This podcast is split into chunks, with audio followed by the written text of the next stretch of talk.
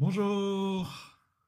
Voilà, je me connecte euh, quelques minutes avant de démarrer pour voir si tout fonctionne bien.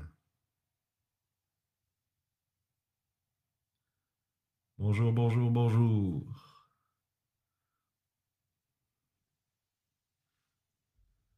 Soyez les bienvenus.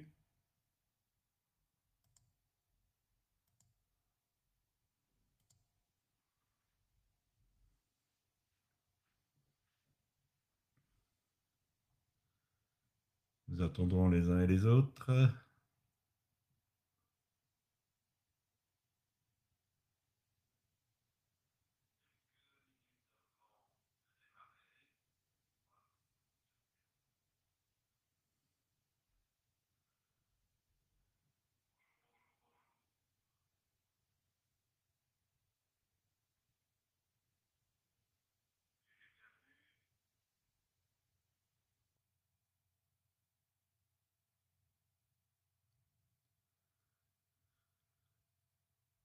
Voilà, je tiens à remercier euh, l'apôtre euh, Samuel Géner Orphée Ovono.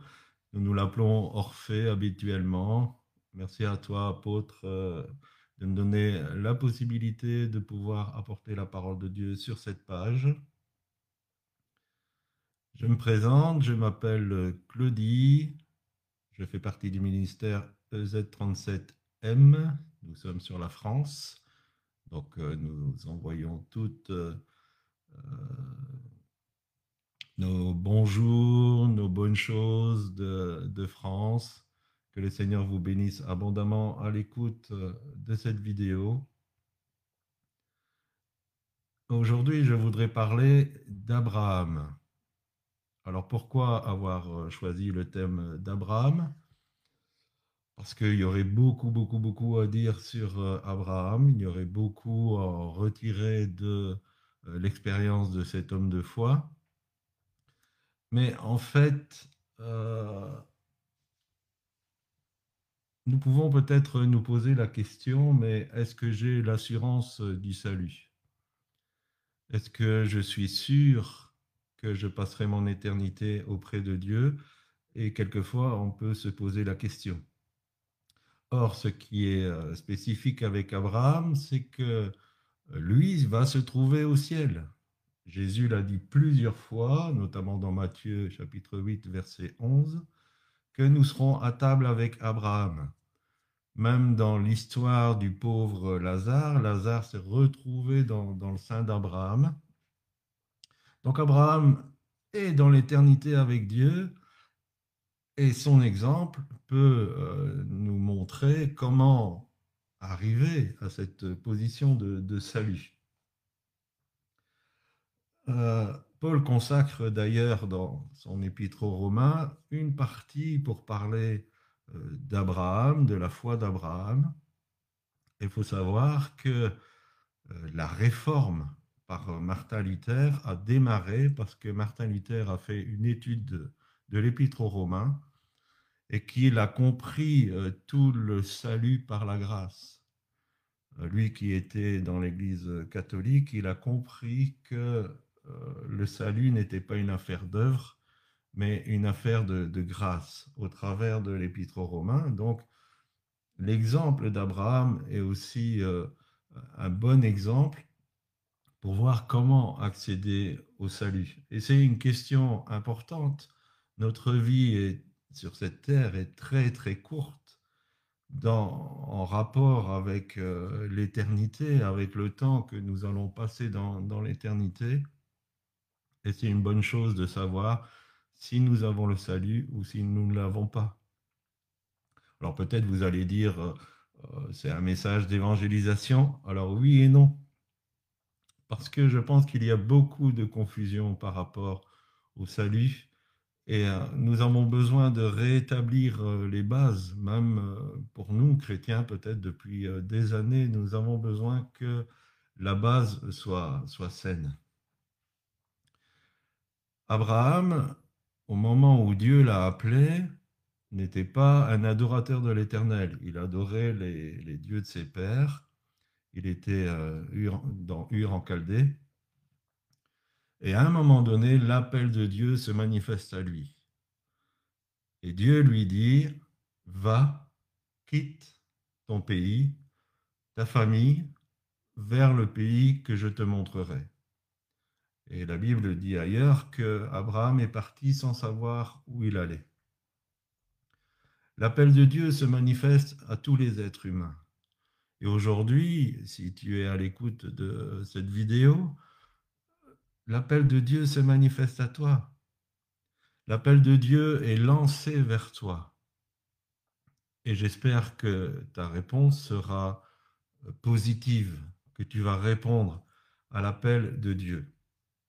L'appel de Dieu est une alliance. Dieu veut faire une alliance avec nous. Dieu veut faire une alliance avec toi.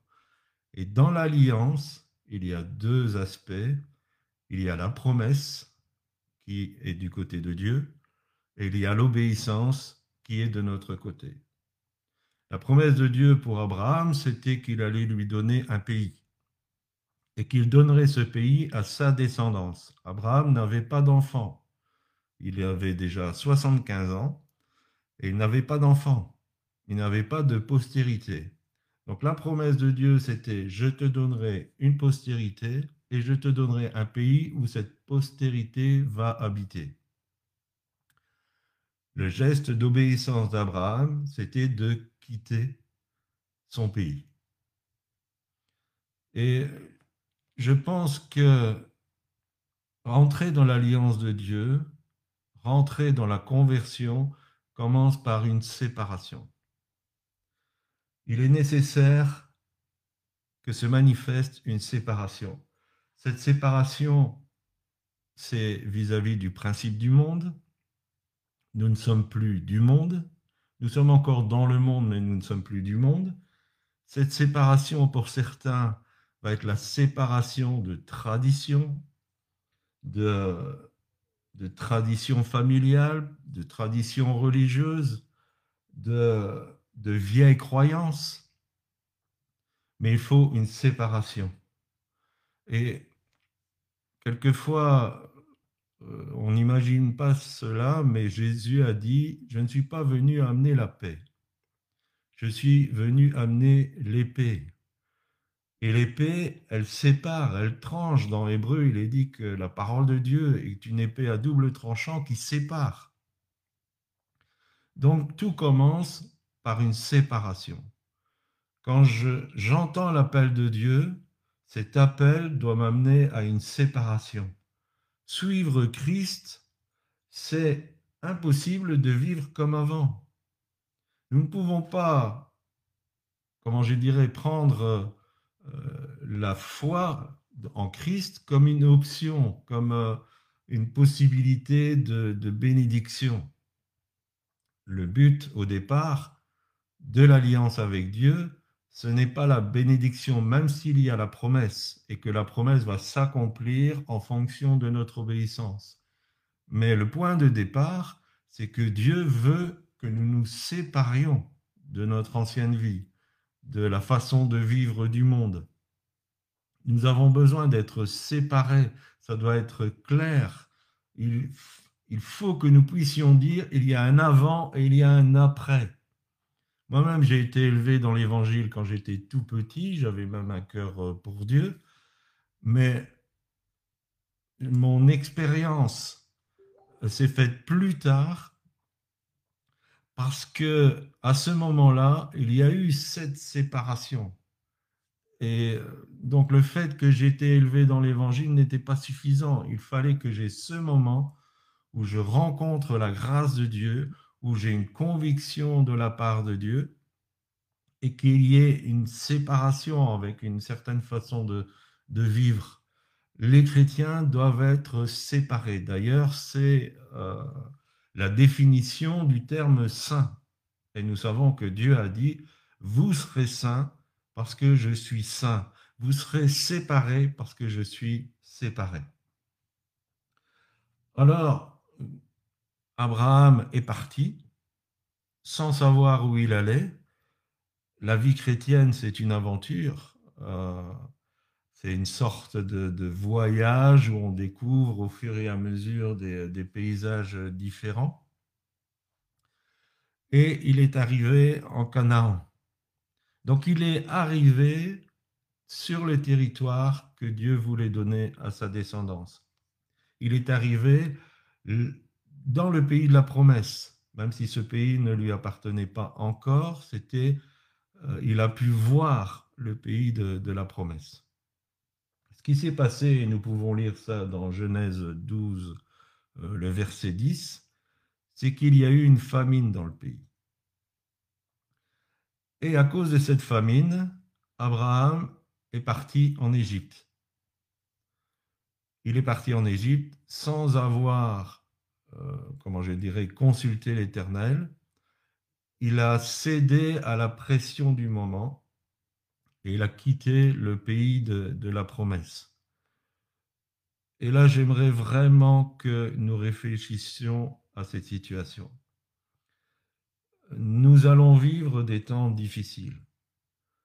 Euh, si vous êtes habitué un peu à, suivre Ézéchiel 37 euh, ministère, euh, nous ne voulons pas être des prophètes de malheur, mais nous sommes convaincus, parce que Dieu nous a parlé de cette manière, qu'il y a des temps difficiles qui viennent sur euh, la terre.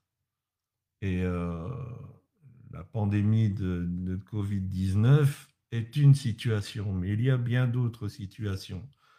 Et on parle maintenant beaucoup, ce ce que nous avions aussi euh, annoncé de, récession économique, de gros problèmes économiques.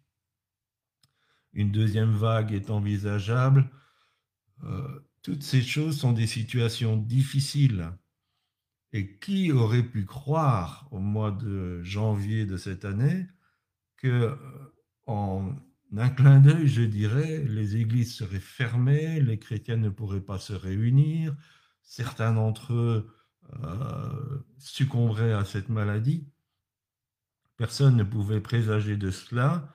Euh, comme un serviteur de Dieu l'a dit, c'est comme si Dieu avait appuyé sur euh, le bouton pause et tout s'est arrêté dans le monde et même dans les communautés. Et ceci doit nous servir d'avertissement en disant en, un claquement de doigts, euh, toute notre sécurité, toute notre liberté de, vivre comme chrétien être mis à mal. Mais ce qu'il ne faut pas faire, c'est céder à la pression de l'événement. Comme Abraham a cru bon de partir en Égypte, bien sûr, il quittait la famine, mais en Égypte, il s'est passé plusieurs choses. La première, c'est que Pharaon a pris Sarai, sa femme, pour sa femme. C'est-à-dire que euh, l'élément de la promesse, puisque s'il y avait une descendance, ce serait par euh, Sarai, était enlevé. C'est-à-dire que le fruit de la promesse était volé. Et si nous quittons notre Canaan parce que nous sommes sous la pression des événements, nos promesses peuvent être volées. Le diable peut les prendre et combien de fois les enfants de Dieu ont perdu la bénédiction de Dieu parce qu'ils se sont mis dans des situations qui permettaient au diable de leur voler leur bénédiction. Bien sûr, on sait aussi qu'Abraham est rentré dans le compromis, qu'il a menti au sujet de, sa femme, il a eu une attitude très lâche pour euh, un homme de la foi, c'était un être humain, donc avec euh, toutes ses faiblesses. C'est là aussi que Pharaon a fait des dons à Abraham, et il a fait des dons de servante. Et rappelons-nous que Agar était une servante égyptienne. Donc c'est certainement pendant ce voyage en Égypte qu'Abraham a reçu Agar, qui a été un vrai piège dans la vie d'Abraham, qui est un vrai piège même dans l'histoire de l'humanité, puisque le fils qui naîtra à Agar d'Abraham s'appelle Ismaël et c'est lui l'ancêtre des douze tribus arabes. Et nous savons que le, monde arabe a persécuté le, fils de la promesse qui est Isaac et par extension l'Église. Donc euh, ça a été euh, une souffrance pour euh, l'humanité. Quelquefois des, petites choses, enfin ceux qui semblent pour nous des petites choses peuvent avoir des conséquences très lourdes. Alors vous allez me dire, mais je suis chrétien, quand je, comment je peux retourner en Égypte? Eh Bien, je vous donne quelques éléments, c'est pas exhaustif, ça veut dire c'est pas complet, il peut en avoir d'autres. Mais par exemple, je retourne en Égypte quand je quitte l'endroit où Dieu m'a placé. Dieu m'a placé quelque part. Et si je suis placé quelque part, ça fait partie de l'alliance. C'est là que Dieu va agir au travers de moi pour manifester sa grâce. Dieu m'a peut-être placé dans un travail qui n'est pas facile, où l'ambiance n'est peut-être pas très bonne, mais Dieu m'y a mis. Peut-être que Dieu m'a placé dans une communauté et puis euh, ça fonctionne pas comme je le voudrais, mais c'est Dieu qui m'y a placé. Je suis peut-être dans un quartier difficile, euh, j'aimerais pouvoir euh, changer de quartier, mais c'est Dieu qui m'a placé. En fait, si Dieu vous a placé quelque part, quelles que soient les circonstances, même s'il y a de la famine, restez. Restez là où Dieu vous a placé. Jusqu'au moment où lui-même vous dit, maintenant c'est le bon moment pour que tu partes. Nous pouvons aussi euh, chercher l'aisance au détriment de la foi. Ça peut arriver que nous cherchions une vie plus facile. Et en cherchant cette vie plus facile, nous allons abandonner peut-être notre consécration à Dieu. Nous allons peut-être chercher un travail qui nous prendra beaucoup plus de temps. Nous n'aurons plus le temps de prier, de chercher la face de Dieu, d'avoir une communion avec lui, tellement nous serons absorbés par notre activité. Donc nous pouvons quelquefois chercher une vie plus facile, et c'est au détriment de notre vie avec Dieu. Nous pouvons aussi faire euh, des alliances compromettantes parce qu'il y a l'urgence du besoin. Combien de mariages euh, se sont mal terminés? Parce qu'il y avait l'urgence du besoin. L'urgence du besoin n'est pas, euh, et je m'adresse aux jeunes, l'urgence du besoin n'est pas une bonne motivation pour le mariage. Pour arriver à trouver celle ou celui qui partagera notre vie, euh, le premier critère, c'est est-ce que cette personne est mon complément? Nous savons que Dieu a créé Ève pour être le complément d'Adam. Je vais lui créer une aide semblable à lui. Et avant la chute, il y avait une égalité entre les deux. Ils étaient euh, sur un pied d'égalité. C'est un effet de, de la chute où Dieu dira à la femme, euh, ton mari va dominer sur toi. Donc l'homme va dominer sur la femme, mais euh, au moment de la création, il y avait une égalité. C'était une aide semblable. Et donc nous avons besoin, la motivation que les jeunes devraient avoir pour trouver un conjoint, c'est qui va me complémenter dans le service de Dieu. Si vous vous mariez, que vous voulez servir Dieu, que vous voulez entrer dans l'alliance avec Dieu, si vous voulez être un objet de bénédiction de la part de Dieu, euh, soyez très prudents à ce niveau-là, parce que vous pourrez peut-être vous marier sous la pression du besoin et vous serez très malheureux. Parce que si c'est quelqu'un qui ne partage pas votre vision, il y aura toujours des bâtons dans les roues. Donc, euh, attention aux alliances compromettantes. Bien sûr, là, j'ai parlé du mariage, mais ça peut être aussi euh, être en alliance avec euh, D'autres, peut-être chercher sa sécurité dans des personnes qui ont du pouvoir, qui ont de l'argent. Ça peut même être dans le cadre du ministère de, chercher des, alliances. Et Dieu ne veut pas que nous collaborions avec telle ou telle personne parce que ce sera un piège pour notre vie. On peut aussi, euh, et c'est devenu très très fréquent aujourd'hui, on peut altérer le message de l'évangile pour plaire. Dans combien d'églises on ne parle plus du péché, on ne parle plus de la repentance, on ne parle plus de l'engagement qu'est de devenir enfant de Dieu. On ne parle que euh, des bénéfices, de ce que ça va nous rapporter de vivre avec Dieu, euh, l'exaucement des prières, la guérison, la facilité financière, toutes ces choses font partie du plan de Dieu pour notre vie. Mais si c'est cela que nous poursuivons, nous sommes à côté de la plaque. Ne cherchons pas les dons, cherchons le donateur. Nous savons qu'avec Christ, nous avons toutes choses. Dieu nous donnera toutes choses. La parole de Dieu, elle dit, cherchez premièrement le royaume et la justice de Dieu, et toutes ces choses vous seront données par-dessus. Mais si on altère le message de l'Évangile, on ne fait plus de disciples, on fait des, euh, sympathisants, on fait des, des, croyants, mais on ne fait pas des disciples. Un disciple a pris une décision claire de séparation avec le monde, vivre dans le péché, vivre euh, à la manière du monde.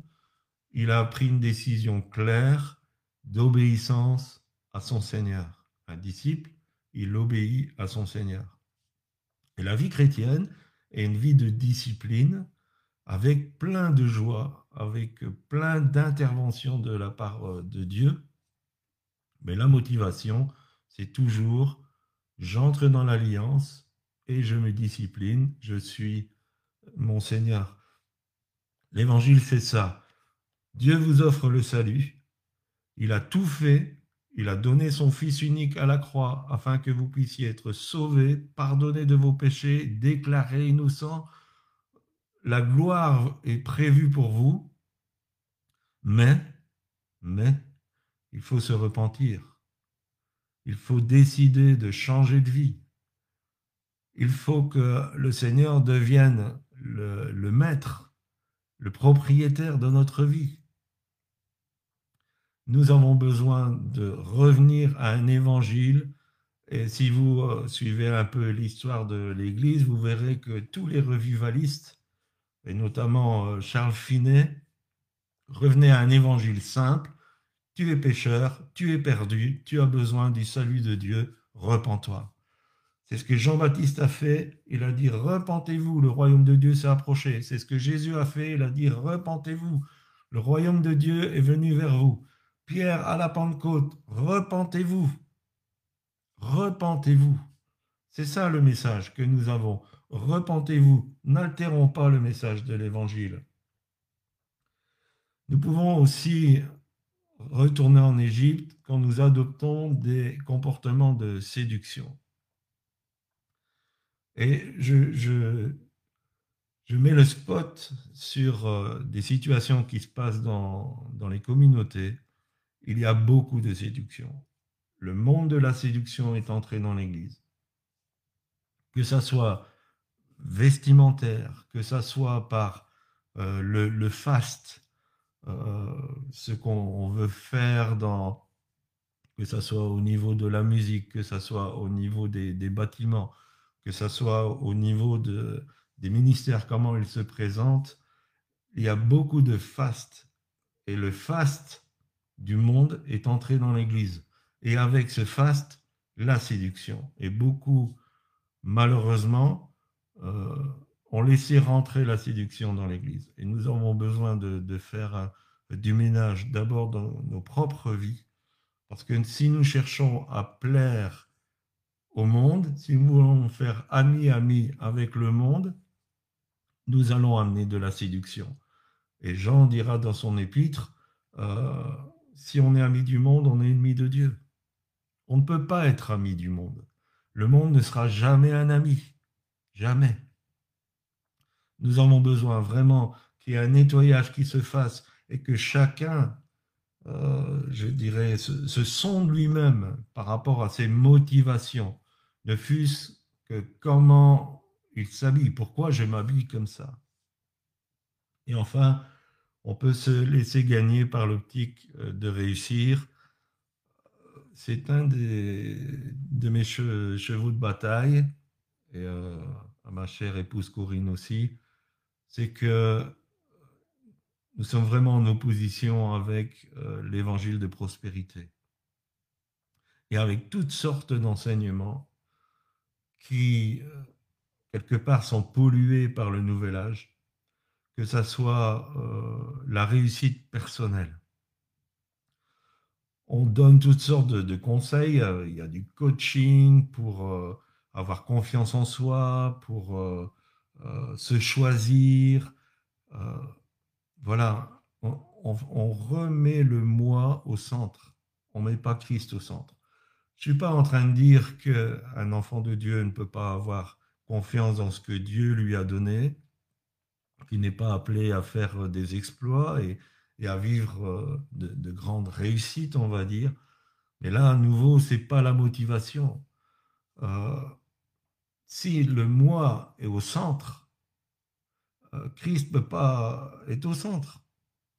C'est l'un ou l'autre. Ou je me choisis, ou je choisis Christ.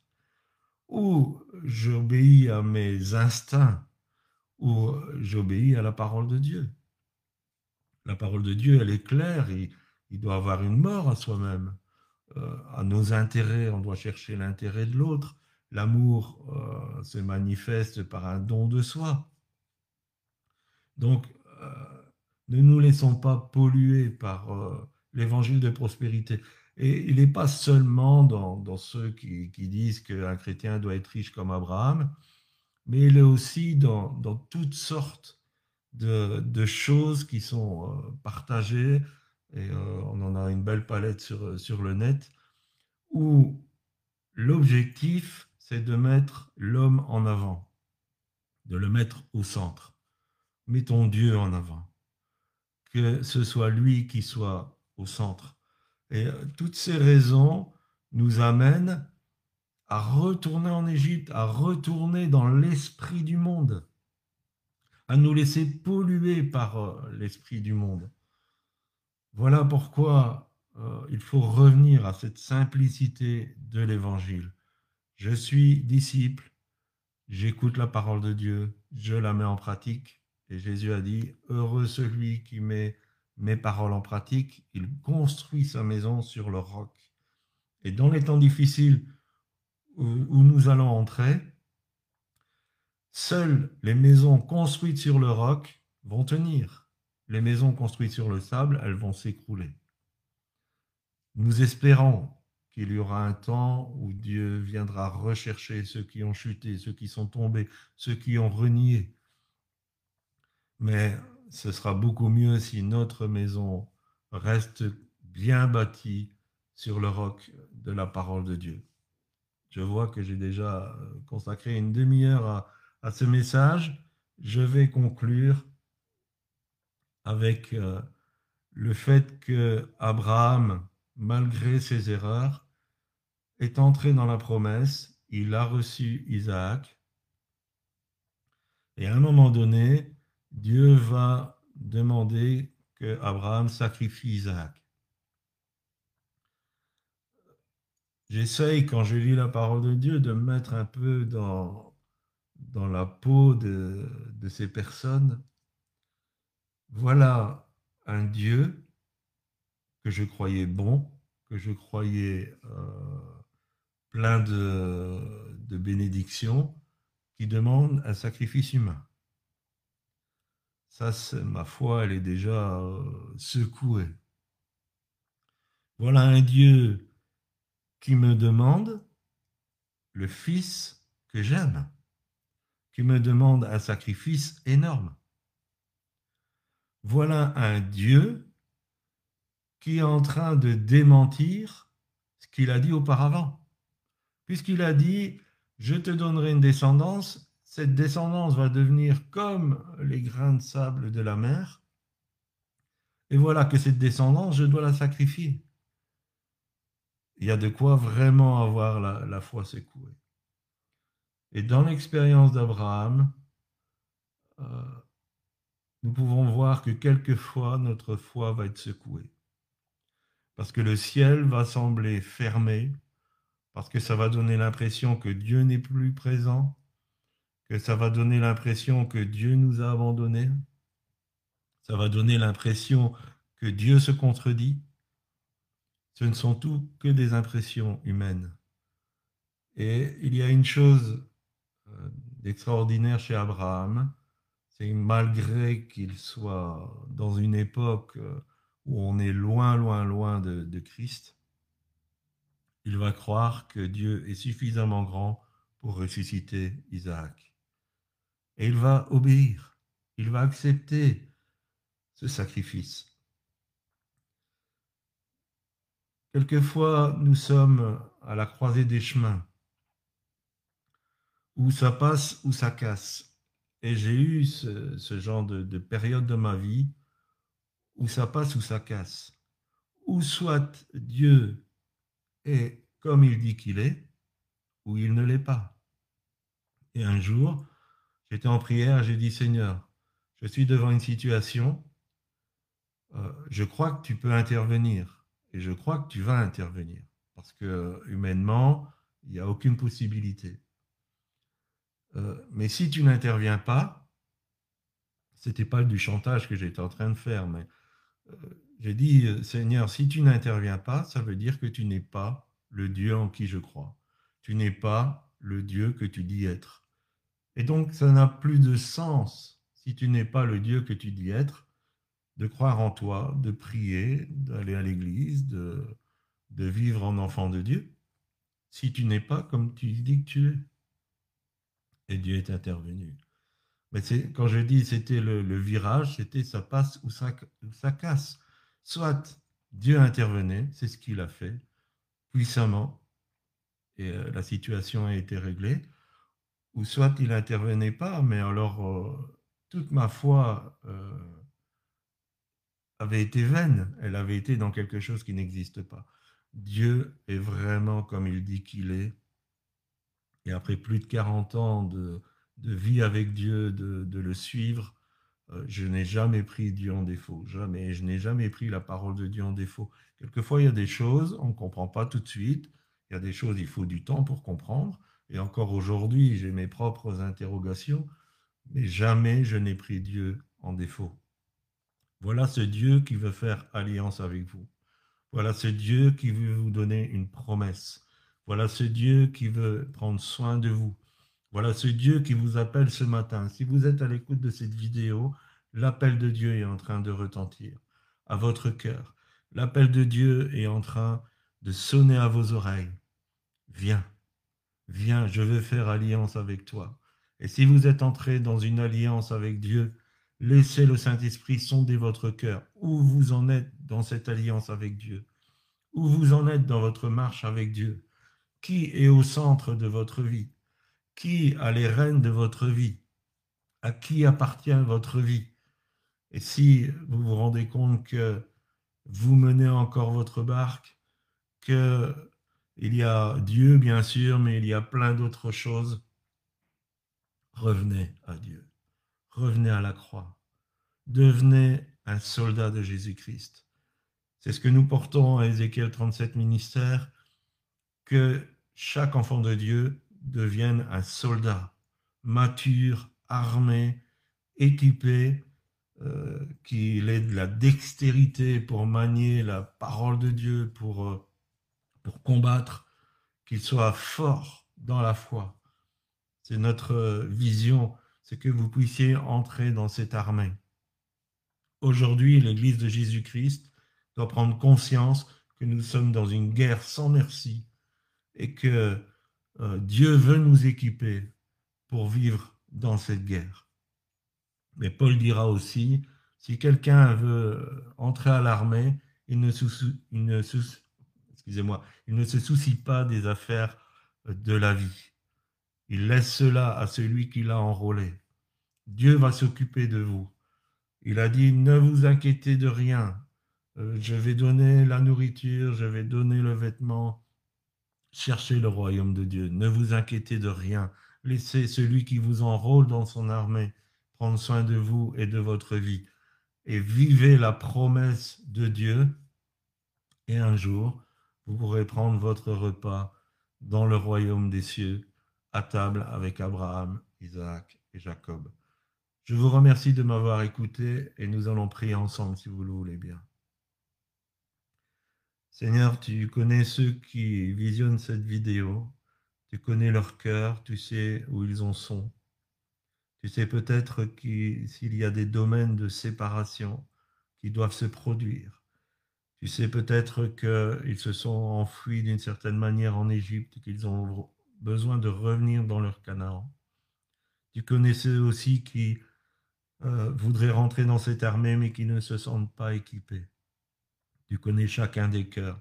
J'ai apporté ta parole avec euh, toute ma faiblesse, toute mon humanité. Mais je te demande que toi, cher Saint-Esprit, tu ailles faire ton œuvre dans les cœurs, que tu réveilles les consciences, que tu descendes vraiment dans les cœurs pour y faire ton œuvre.